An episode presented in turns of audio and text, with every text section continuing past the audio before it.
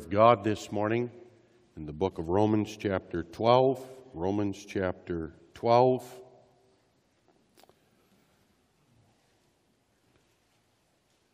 This is a chapter that we should remember is in the great, great book that teaches us the truth we considered last week that we are justified by faith alone. That is laid out clearly in the opening chapters of this book. And then the apostle applies that truth to our life. The subject of this chapter really is a life of good works, which in the first verse that we read is called our reasonable service, a reasonable service. Romans 12, this is the Word of God. I beseech you, therefore, brethren, by the mercies of God, that ye present your bodies a living sacrifice, holy, acceptable unto God, which is your reasonable service. And be not conformed to this world, but be ye transformed by the renewing of your mind, that ye may prove what is that good and acceptable and perfect will of God. For I say, through the grace given unto me, to every man that is among you, not to think of himself more highly than he ought to think but to think soberly, according as God hath dealt to every man the measure of faith. For as we have many members in one body, and all members have not the same office, so we, being many, are one body in Christ, and every one members one of another. Having then gifts differing according to the grace that is given to us, whether prophecy, let us prophesy according to the proportion of faith, of ministry, let us wait on our ministering, or he that teacheth on teaching, or he that exhorteth on exhortation, he that giveth, let him do it with simplicity, he that ruleth with diligence, he that showeth mercy with cheerfulness. Let love be without dissimulation. Abhor that which is evil, cleave to that which is good. Be kindly affectioned one to another with brotherly love, in honor preferring one another, not slothful in business, fervent in spirit, serving the Lord, rejoicing in hope, patient in tribulation, continuing instant in prayer, distributing to the necessity of saints, given to hospitality. Bless them which persecute you. Bless and curse not. Rejoice with them that do rejoice, and weep with them that weep. Be of the same mind one toward another. Mind not high things, but condescend to men of low estate. Be not wise in your own conceits. Recompense to no man evil for evil Provide things honest in the sight of all men. If it be possible, as much as lieth in you, live peaceably with all men. Dearly beloved, avenge not yourselves, but rather give place unto wrath, for it is written, Vengeance is mine, I will repay, saith the Lord. Therefore, if thine enemy hunger, feed him. If he thirst, give him drink, for in so doing thou shalt heap coals of fire on his head. Be not overcome of evil, but overcome evil with good. We read that far in God's holy word and consider this evening the truth of Holy Scripture as we find it in Lord's Day 24. Lord's Day 24.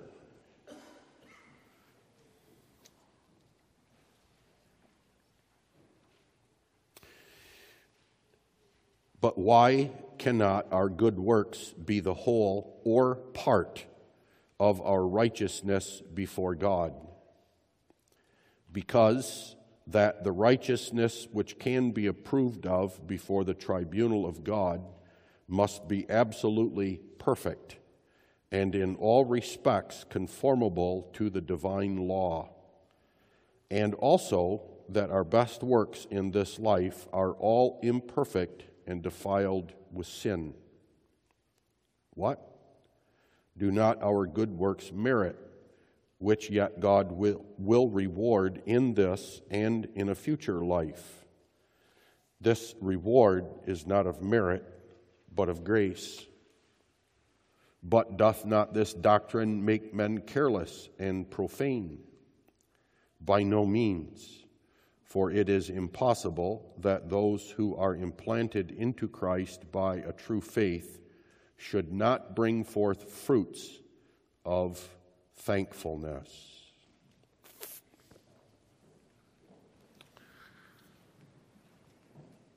Beloved in our Lord Jesus Christ, the subject of Lord's Day 24 importantly follows the subject of Lord's Day 23, which is the truth that we are righteous or justified by faith alone in Jesus Christ. It importantly follows, and that for a number of reasons, but especially it follows because what the Catechism is pointing out here is the truth of Holy Scripture everywhere, which is that to be righteous by faith alone always produces holiness. There is a fruit, an inevitable fruit of being righteous by faith alone which is that the one who is righteous by the imputation of Christ's righteousness will then also live in righteousness, that is, live in holiness. We learn that justification is God's act declaring the elect but guilty sinner righteous by imputing, by reckoning to that individual the righteousness of Jesus Christ. In other words, that righteousness that is imputed in justification has nothing to do with any righteousness in the sinner himself and has therefore nothing to do with the works, either good or evil, of that sinner. Nevertheless, because of the inseparable, inevitable relationship between being imputed righteousness or justified and living in righteousness, there is the question, therefore, well, what then is the place of good works? How do they fit into this salvation of being imputed righteousness by God. And that's the subject of this Lord's Day. It is important that the Catechism, significant that the Catechism at this point does not explain what good works are. That's coming in a future Lord's Day. The Catechism significantly here simply assumes that the Christians who make this confession understand somewhat what good works are will know that good works can simply be summarized according to the law of God. That good works are to love God and love the neighbor. The great and chief good work is love God and love the neighbor. Catechism here also does not treat why necessarily we must do good works. That too is coming in the future. Nor does the Catechism even ask the question if there is a place in our salvation for good works. That too will be treated later. Again, the Catechism understands that you and I will know the truth of Holy Scripture, that good works have an important, significant, even necessary place in our salvation. Titus 2, verse 14, we read that Jesus Christ gave himself for us that he might redeem us from all iniquity and purify unto himself a peculiar people zealous of good works. A peculiar people zealous of good works. And Ephesians 2, verse 10, which we will reference this morning. For we are his workmanship, created in Christ Jesus unto good works, which God hath before ordained that we should walk in them. The question, therefore, is not whether there is a place in our salvation for good works, but what is that place? Now, the Catechism treats that, and it treats it because often in the church, the church itself or its members have assigned a wrong place to good works in our salvation. Something that Ephesians 2 also teaches against when it says in verse 9, For by grace are ye saved through faith, and that not of yourselves. It is the gift of God, not of works, lest any man should boast. That stands over against the frequent error, whether it be in our own thinking or in the church, that somehow our works contribute to that salvation or are a part of salvation in that they are the cause or the explanation of that salvation. And the Catechism teaches not so much with that in view, but the proper place, therefore, of good works. The Heidelberg Catechism isn't here so much concerned, therefore, with the wrong place. It did that sufficiently in the previous Lord's Day, but having us understand what is the right place.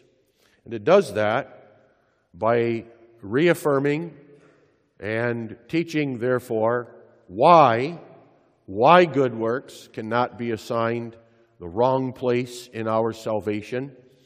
And then it answers two great objections to the truth of justification by faith alone.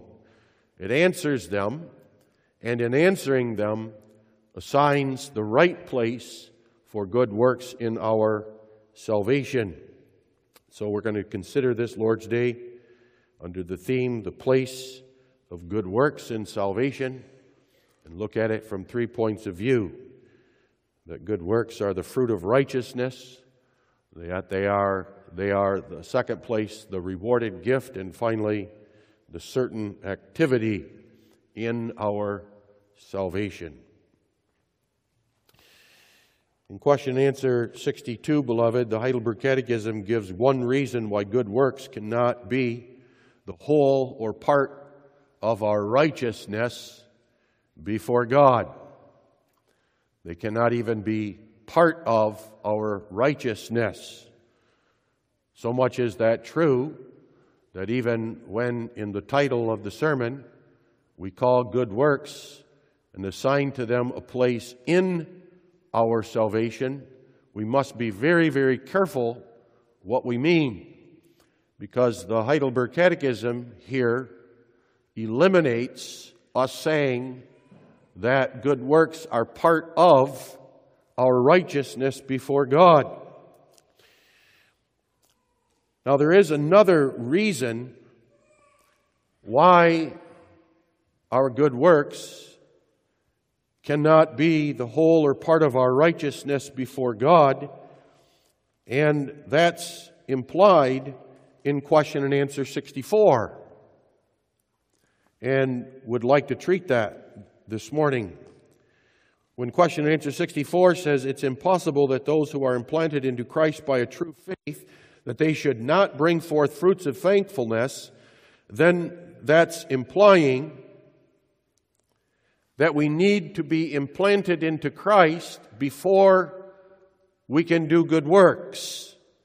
And that's why they cannot be part or whole of our righteousness before God or the means and cause of our salvation. Catechism here is essentially making the same argument as the Apostle Paul in Ephesians 2, verse 10, that we quoted earlier. The Apostle Paul in Ephesians 2, verse 10 says, We are created unto good works. And he's not speaking there about our physical creation when we were first formed in our mother's womb, but of our spiritual creation, our spiritual recreation. And the Apostle Paul there is referring to the very same thing that the Heidelberg Catechism is referring when it talks to us being implanted in Jesus Christ. The idea is that we are recreated in Christ when we are implanted into Him by the Holy Spirit. We are joined to Christ, joined by faith, so that His Spirit is our spirit. And that implanting is a creation, and that creation is an implanting. And the Catechism, therefore, wants us to view our being saved or becoming righteous, our being justified as a kind of creation, similar to the sense of God's creation in the beginning. That word is used there in Ephesians for the same reason the word implanting is being used. Both of those words teach us a lot about our salvation. They teach us, in the first place, that this salvation, this declaration of God that we are righteous, is an act of God alone. It is an act of God such that you are passive. A seed is implanted. The seed doesn't plant itself. The thing created does not create itself. But there is another outside of that individual who did not exist and then causes them to exist. Those phrases teach us that this salvation is an act of God's almighty power. It is an act of God doing the impossible. One plants a seed that is dead, that in itself has no life. And through the miracle of implanting, that seed comes to life. In the act of creation, there is something that is nothing. It does not exist and then becomes something. Something is there that was not there before. And the only explanation for that is an act of God's almighty power causing it to be. Catechism is doing that because it's teaching us one reason. On the one hand, we might make good works or give good works a wrong place in our salvation, namely a place of being the cause or being the ground of our salvation. And one reason that's done is when we do not properly understand the miracle, the wonder, the act of God that is necessary to produce a good work. Often, in fact, almost always, with the notion of assigning the wrong place to good works and salvation goes along with underestimating, minimizing, if not rebelling consciously against the fact that that good work is a work of God. In that, in the first place, importantly, it requires an implanting. before one even examines the fruit or the leaves of a plant, one should consider that it was implanted. And when one considers the wonder of a person and an individual who is living in this world, before they even examine the fruit of their life, examine their behavior, one must consider that they were created. Thus, also in salvation, that is required, even before one enters into the subject of good works. And when one considers especially their proper place, one cannot and may not do so without understanding that there must be the granting of life, there must be an implanting, and there must be a creation. And those implanting and creation, those acts, are every bit as miraculous and amazing as God's creation of the whole world in six days. The result of this creation, says the apostle in Ephesians chapter 2, verse 10, and similarly, the very same thing that the apostle means in Romans chapter 12 when he beseeches us to present our bodies a living sacrifice. Notice that. Present them a living sacrifice, implying they're already alive. And when he talks about that as our reasonable service, underlying it all is the words that he says, by the mercies of God. He has in mind the same thing as the apostle in Ephesians 2, verse 10, namely, that being created by God, being implanted into Christ, we are His workmanship. We are His workmanship. That too is important.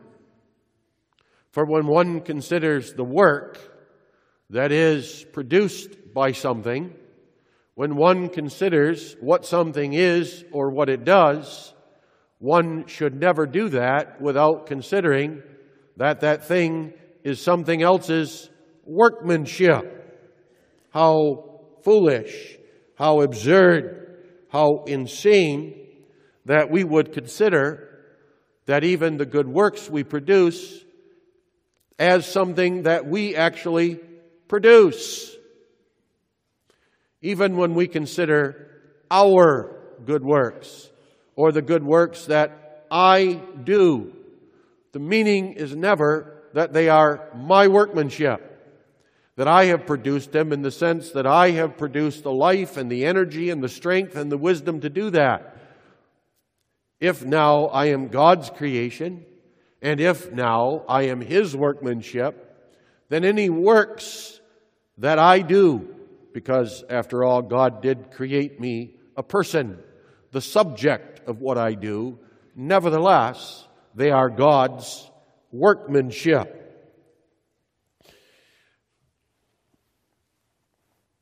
There.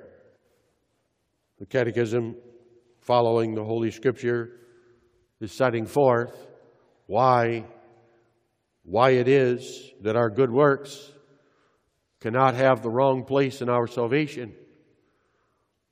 Why, in particular, they cannot be part of the part of or the whole of our righteousness before God. It's impossible. The reason, of course, is, and something we need to consider, that before there is any of these things, we are dead. Dead in trespasses, dead in sins. All we are, in all of our being, in all of our thoughts, minds, words, and deeds, is depraved, totally depraved, and nothing more. We are a dead tree. A dead tree cannot produce fruit. Something that isn't created can't do anything. A seed that still remains above the ground, unplanted in something, cannot produce fruit. So then that brings us exactly to what the Catechism is teaching, which is that the proper place of good works in our salvation has to do with something that it is a fruit. It is related to seeds and planting, to trees and producing fruit. The argument is this supposing that there is someone who is already saved and producing good works. Why cannot those good works be a whole or part of their righteousness? Now, from a certain viewpoint, you could say that's, that's really unnecessary to say. As we said, if we're producing good works, then we're saved. If we're saved, then we're righteous. But it points out one of the problems with those who object. They do not understand the difference between living a righteous life and being imputed righteousness. Have to be aware of that. There are times when we use those words interchangeably. Righteousness. Righteousness is related to justification, of course, because in justification we are made righteous in a certain sense. Well, in what sense?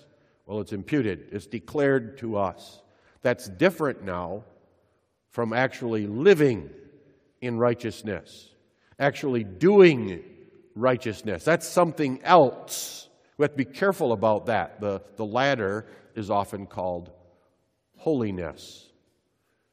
The scriptures do distinguish between the two at times.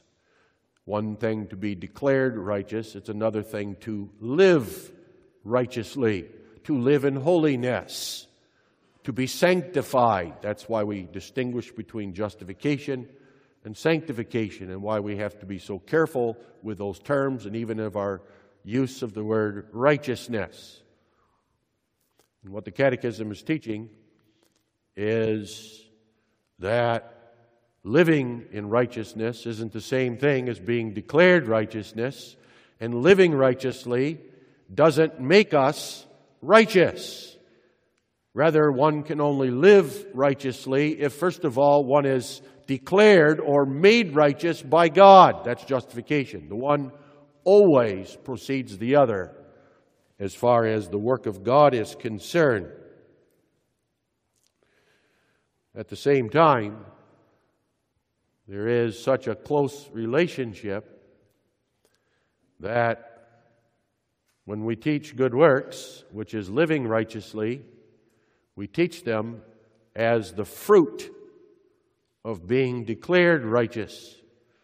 That is Scripture, that is the Reformed faith, that's the teaching of Lord's Day 24, and I want to make that clear. The idea is, according to the creeds, you may look up, for example, the Belgic Confession, Article 24, easy one to remember because it aligns with this article, is that in justification, God declares the tree righteous. The tree, of course, understands it's righteous by faith, which faith is an implanting of them into Christ. And there's fruit that comes of that. The dead tree is made alive. And being made alive, it then actually produces fruit. And both of those acts of God may be considered salvation. So that it's proper to say that to live righteously is the fruit of being imputed righteousness. That's proper. And similarly, we may say that being imputed righteousness is our salvation. We may not have to fear those terms. It is salvation, it's deliverance. It's being saved from something, it's being saved and delivered from guilt, being saved and delivered from the damning curse of God. But so also now is the fruit that it produces. Fruit still belongs to the tree, it's part of the life of the tree. And so we may properly speak of good works being part of our salvation. It too is deliverance. The tree formerly dead is alive. The tree formerly that had no fruit has fruit. And that's deliverance. That's salvation. It belongs to our salvation. But having said all that, we're going to be clear, we have to be clear, even as the Catechism is clear, and point out that another reason our good works cannot be part of or the whole of our righteousness before God, notice that, before God, how God judges us, is because they're all polluted. What God demands of us is greater than we can produce. Even the fruit, even the fruit that is produced in the tree is not sufficient to be our righteousness. The righteousness demanded, according to the Catechism, before the tribunal of God, when dragged before God in a courtroom, and one produces all kinds of fruit and would attempt to produce or take that fruit and present it to God to present it before God as it were in a basket and say, How's this? God would say, Insufficient. Why? Well, God demands absolute perfection. God demands fruit with all of your heart, mind, soul, and strength. And you reserved a great deal of your heart and mind and soul and strength for yourself, producing fruit for yourself, living for yourself, living unto yourself. That's not absolute perfection. Not only that, when we examine that fruit, we find all kinds of flaws in that fruit. The real fruit, the true fruit that God sees as righteousness, must be absolutely conformable to the divine law. And our fruit, the fruit produced on our trees in this life, it's not in all respects conformable to the divine law. When we pray, we sin. When we worship, we sin. When we help our neighbor, we're oftentimes selfish about that. We're begrudging. So that's the answer of the Catechism about why our good works cannot be the whole or part of our righteousness, and why they cannot be assigned the place of ground or cause of our salvation. The answer is well, then they're not fruit of that salvation. They're not a fruit of the imputed righteousness of Christ. They cannot be that in the second place because they don't conform perfectly to the righteousness of God. Now, that's all part of the truth of justification by faith alone. We may call it the negative side of things, proceeded into that. But the Catechism anticipates then two objections. Now that this is all clearly understood, now that this is all clearly understood, that I am not righteous before God on the basis of my faith or the worthiness of my faith, that I'm not righteous before God on the basis of my good works, once we understand where all those come from, there's going to be two objections. And in the second point of the sermon, we, we meet one of those objections.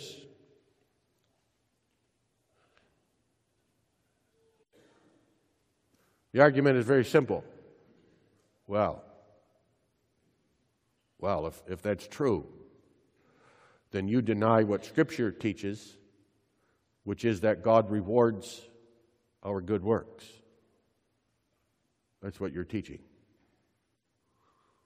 You deny that. Now, that's that's an important answer of the Catechism here, and we should look at it because recently we had to deal with similar accusations. The Protestant Reformed churches were teaching the right place of good works and salvation. And when that was done, the accusation was that we were teaching that our good works are rewarded with merit. But in disguise, the accusation was you're actually teaching that your good works are rewarded at all, and that's wrong. I could prove that if you want me to. Just send me an email, I'll send you the proof. And that's not true. The truth, the truth of Holy Scripture, the truth that even the objectors to justification by faith alone have, is that the Bible clearly teaches that our good works are rewarded. The Bible teaches that. It teaches that as Reformed doctrine. It teaches that as the truth. And it teaches that with joy and wonder. It teaches that for our benefit, for us to consider, not to be ashamed of or afraid of.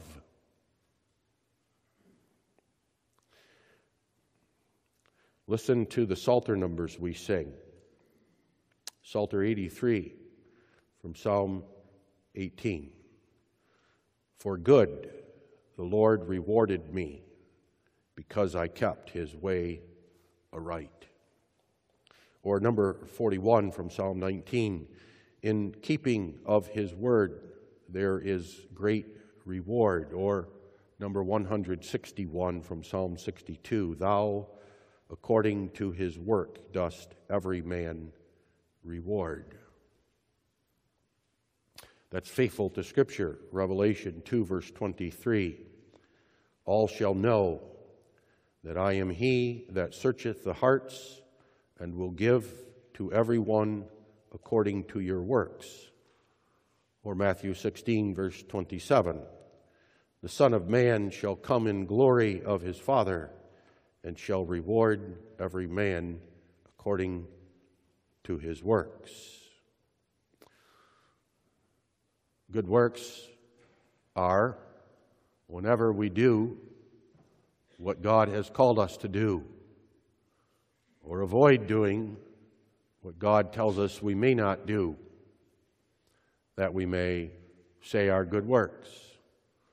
It is to do those things, of course, in thankfulness and in love for God and we also may not be afraid of saying that the child of God actually does do what God calls him to do. And the child of God, who is righteous before God by faith, avoids that which God tells him to stay away from. That too is Scripture. It's written all over Scripture. I love the Lord, the fount of life and grace. The Bible does not only call us to love God and love our neighbor, but the Bible importantly attributes to the child of God,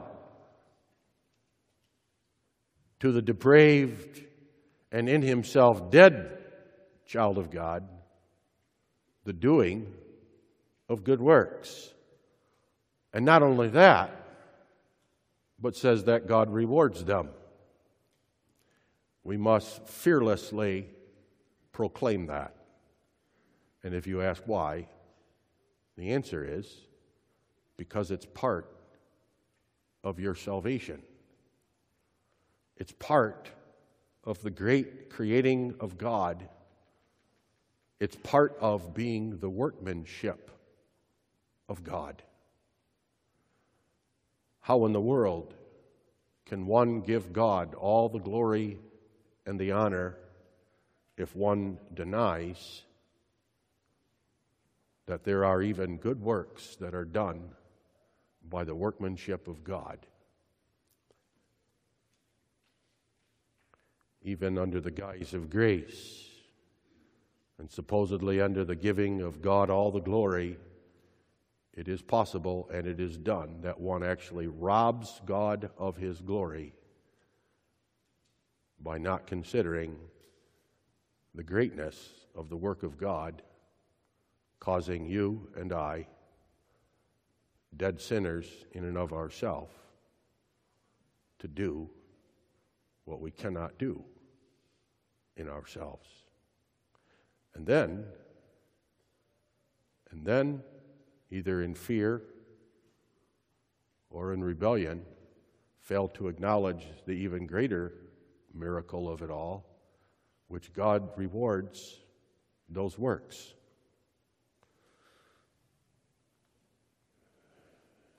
The issue, of course, is what kind of reward. That's the issue. Not that there is a reward. A reward that follows after the good work, by the way, just like fruit. Rewards follow after, they come after what is done. That's not the issue. It was recently made the issue in the doctrinal controversy. It was wrongly made the issue. The issue was made whether or not we do good works, and that was denied. You don't do good works. To do that robs God of the glory. To say you do good works robs God of His grace. Not true. Simply read your scriptures, read them. It was made the issue that God doesn't reward them. Because if God rewards them, the argument was, then they're merited. It's not true. Lord's Day 24 tells us what the issue is. The issue is what kind of reward. Is it one of merit or is it of grace? And yes, that means there is such a thing as a reward of grace. So, what is that? Well, negatively, a reward of grace is not earned, it's not merited. In other words, it's not something God owes us for anything that we have done. It's nothing whereby I obligate God. And here, by the way, importantly, not by the way really, is the difference the Bible makes between what we are before God.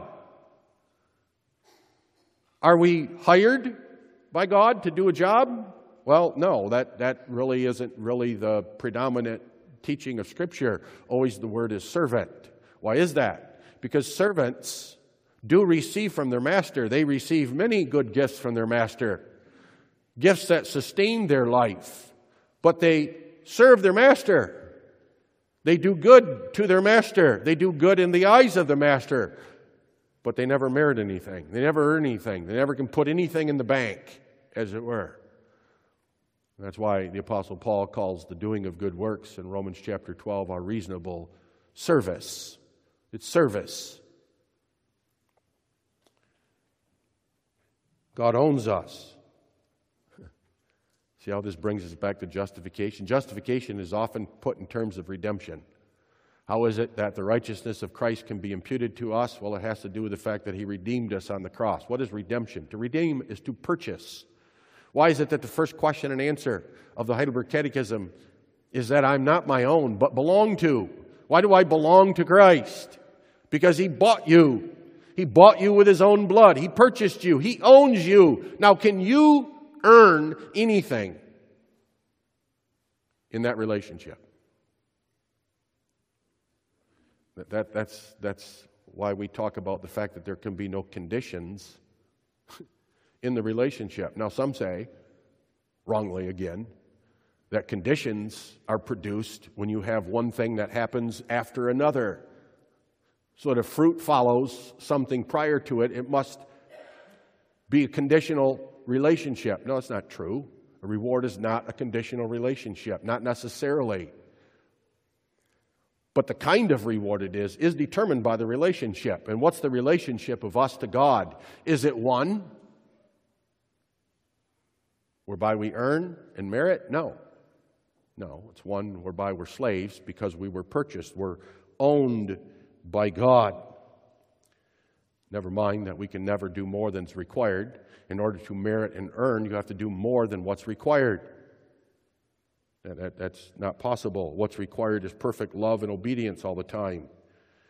As the Heidelberg Catechism says, even our best works that might possibly be considered, they're all defiled with sin. So, how can you ever go above and beyond that to earn more than what's expected. Not possible. Article 24 that I referenced in the Belgic Confession.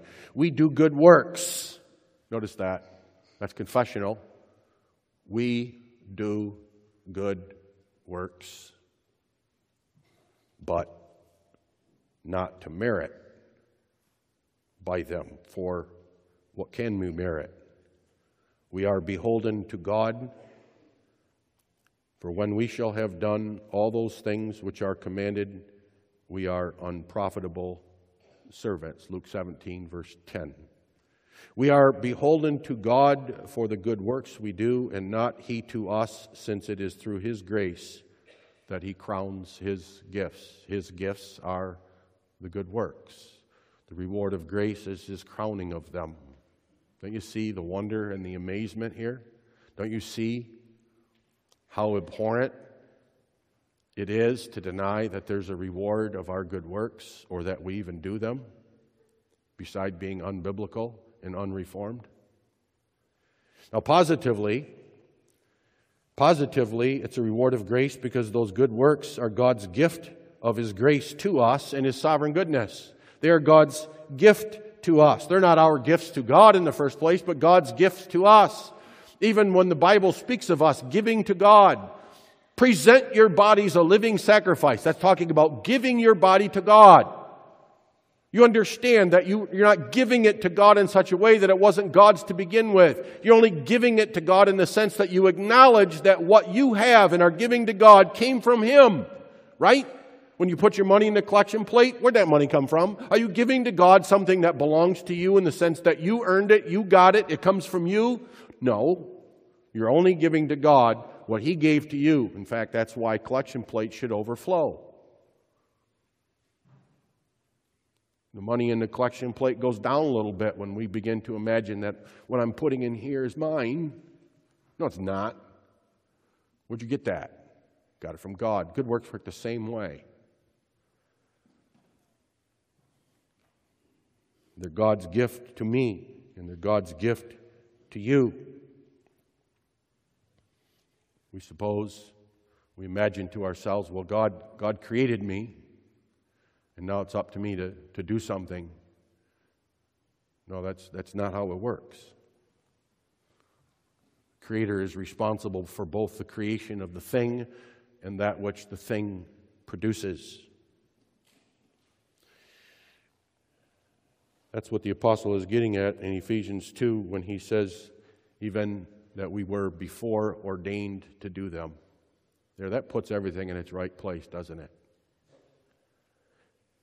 It's interesting how, how when we talk about election, we, we want to frame election in terms of salvation. It means that God chose us to be saved, to go to heaven. Well, put it in these terms that God chose you to do good works. Because that's what that means in Ephesians 2 that God created us unto good works which He has before ordained that we should do them or walk in them. You understand what that means? It means that you were created for one reason. God made you to do one thing. You have one purpose in life, one calling in life. That's to do good works. Period. End of story. God didn't really even create you to enjoy your salvation as such or have comfort in that salvation as such. Not as such. The idea of Holy Scripture is you were saved from something and saved unto something. That's election. That's God's choosing to save you from your sin, to save you from your guilt, to save you from condemnation, but save you unto something.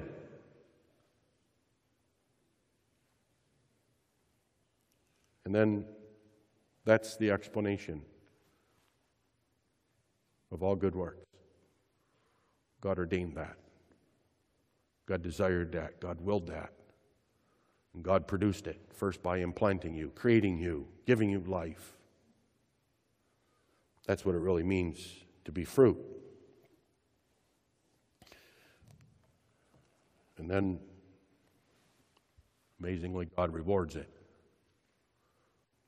That's the amazing thing. The amazing thing that God actually does all this, produces it all, and then He blesses it, He rewards it. He rewards the faithful mother in the home who's only doing what she's doing because God has made her alive and given her faith, given her the Spirit of Jesus Christ, and then rewards that mother in the home with faithful children. Blessings upon her labor, joy in her labor. even rewards it in a future life. How can that be? Well, it's God's grace. That's not merit. Now, there's another objection, and this that this takes away from all the motivation for doing good works. Well, if this is true, Reverend, then, why in the world would we do good works? No, you understand that's pretty silly objection if you really think about it, but we have to look at it because it's often our own objection from time to time. It comes out. Against that objection, the Catechism says that's impossible. It's impossible. By no means, it's impossible that those who are implanted into Christ by true faith should not bring forth fruits of thankfulness. Do you understand that we often say that, but we don't often believe it or think it? It comes out. Comes out. Comes out when we may perhaps see sin in our own life and wickedness in our own life, or sin or wickedness in the life of others in the congregation. And then the preaching comes along and teaches about God's gracious, sovereign, unconditional covenant, or God's election of us, or God's preserving us through all things. And we say, well, that's not really what needed right now. That, that, that's not what's needed right now. What, we need to hear is about how we ought to live. We, we, we, need to, we need to hear something differently. And you don't understand what that implies. What that implies is oh, that kind of producing, that kind of preaching does produce careless and profane lives. The reason we have careless and profane lives, eh, my own and, and in the congregation, is, is, is because there's too much of that. Well, it's nonsense. If there's anything to be said, there's not enough of it. That's the implication of this particular Day. Or, or we imagine that the, the, what needs to be done is the minister has to preach on, on this or that. You know, the, the, the kids are, I, I, understand, are doing drugs at Covenant. They're, they're into drugs. Minister, you need to preach about how, how bad drugs are and evil are and how they destroy you, and, or this or that. Or we might have a member in the congregation who's living in sin, and we, we're all aware of his living sin. Well, that, we, we need to preach about that. That's not necessarily true. You, you understand that when the kids are doing drugs at Covenant, it's not because they don't know it's wrong. It's why they're hiding it. They know full well it's wrong. They know full well what the evil, what it is. We can remind them of that. Then perhaps to remind them how depraved they are. Or people imagine that, you know, the cure for all this is if, you know, we, we don't discipline, we shouldn't discipline, because the last thing people, you know, they need to be outside the church. What they need is to be in the church. They need to hear the preaching of the word. They, they need to hear God's word, especially God's word that, that, that lays his finger on their sin. Well, that's not necessarily true.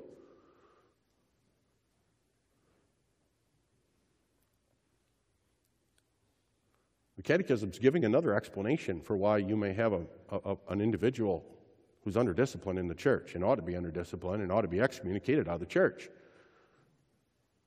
And the answer is they're not implanted into Christ. Because if they were implanted into Christ, it's impossible that they live careless and profane lives. You may want to examine the behavior of the young people in that line. Maybe, maybe you shouldn't be assuming that they're all implanted into Christ because it's impossible if one's implanted into Christ to live a careless and profane life. And that's a profane life. Do you understand that? This Word of God is very, very sharp. It is impossible. It is impossible to be created by Christ Jesus, to be His workmanship, and then not do what you're supposed to do. What do you do when you make something that's supposed to do something and it don't do it? What do you do it? You throw it in the trash. You burn it. You say, this doesn't do what I'm supposed to, what it's supposed to do. Well, when people live wicked and profane lives, that's what's going on. Do they really need to hear what's wicked and profane about their life? In many cases, they've been hearing that for 30, 40 years, sitting under the preaching, listening to it. They know full well what they're doing is wrong, but they do it anyway. Why do they do that? Is it because they're created in Christ Jesus unto good works? The answer is no, can't be. This is serious stuff. And if this is the kind of behavior we find in ourselves and in the church, what we should examine is the true biblical explanation of that. There's no fruit on that tree. It must be a dead tree.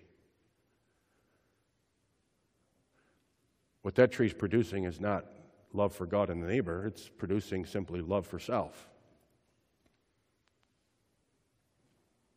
Must not be a tree engrafted into Christ. Oh, that doesn't mean that they're reprobate, doesn't mean that they can't be made alive, doesn't mean that God can't reverse that. But it does mean you have to recognize that. Otherwise, what you're saying is yes, it is possible.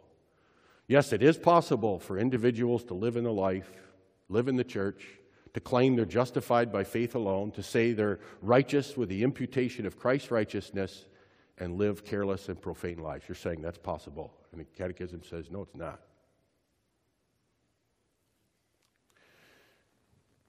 No, the child of God lives a careful life and not a profane one. That is, he lives a life of good works. And that means he does them a certain way, does them out of gratitude. That's why they're called a life of thankfulness. If I'm saved in order to work, then I may not work in order to be saved. If my work is God's gift to me, then I may not work to repay God. If I'm made what I am to praise God, then I may not work in order to receive God's praise. If it's part of my own free salvation, then I may not do that in order to be saved. That's the implication of all this. And that's truly what a good work is. And then as soon as you say that, you cannot help but say, and that's why it has to be the work of God in us. That's why it has to be due to a miraculous creation of us. And that's the place of good works. Oh, they have a place, very important place, a place to the glory and honor of God. Let's give it that place. Amen. Let us pray. Our Father, which art in heaven, hallowed be thy name, o Lord. Thou who hast made us new creatures, give us evermore that life that we may so live before thy face, not selfishly, not to merit, not to obtain, but to glorify thy name who has so ordained that we should live. And forgive us, O Lord, that we have sinned. Forgive us our sins so that we may know anew the forgiveness of our Lord Jesus Christ and the righteousness that we need is His and not our own.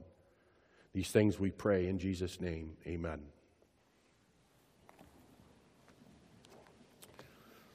Turn to Psalter number 383.